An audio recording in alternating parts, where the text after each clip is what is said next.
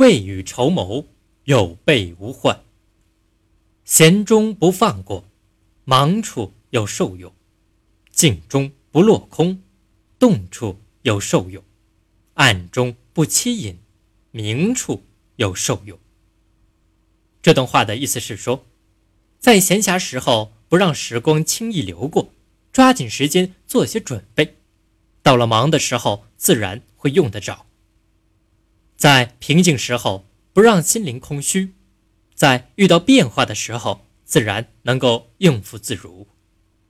在无人知道的时候不做邪恶阴暗的事，在大庭广众之下自然会受到尊敬。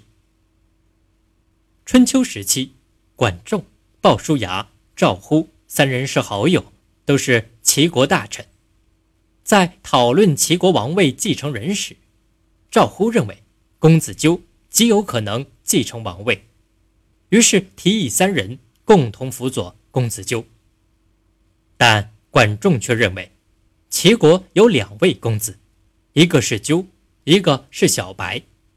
公子纠虽然有母亲撑腰。但是人们都很讨厌他们母子。公子小白早年丧母，人们可怜他。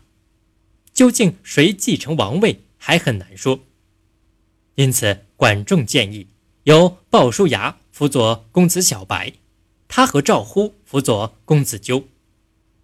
结果，公子小白杀死了公子纠，继承了王位，并且要杀管仲。幸亏有鲍叔牙从中周旋，管仲不仅没有被害，反而当了宰相。管仲这种做法是经过细心考虑的，真可谓是未雨绸缪，有备无患。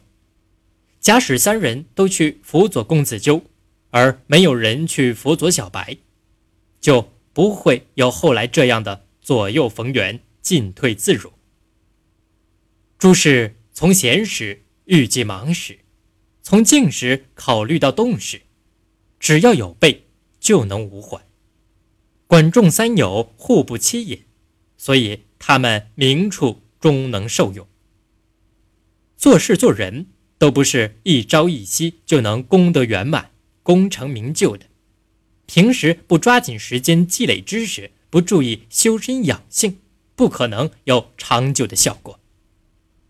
不要以为一个人在深夜独处做坏事就没人知道，其实只能欺人于一时，却不能长久掩饰自己的劣行丑迹。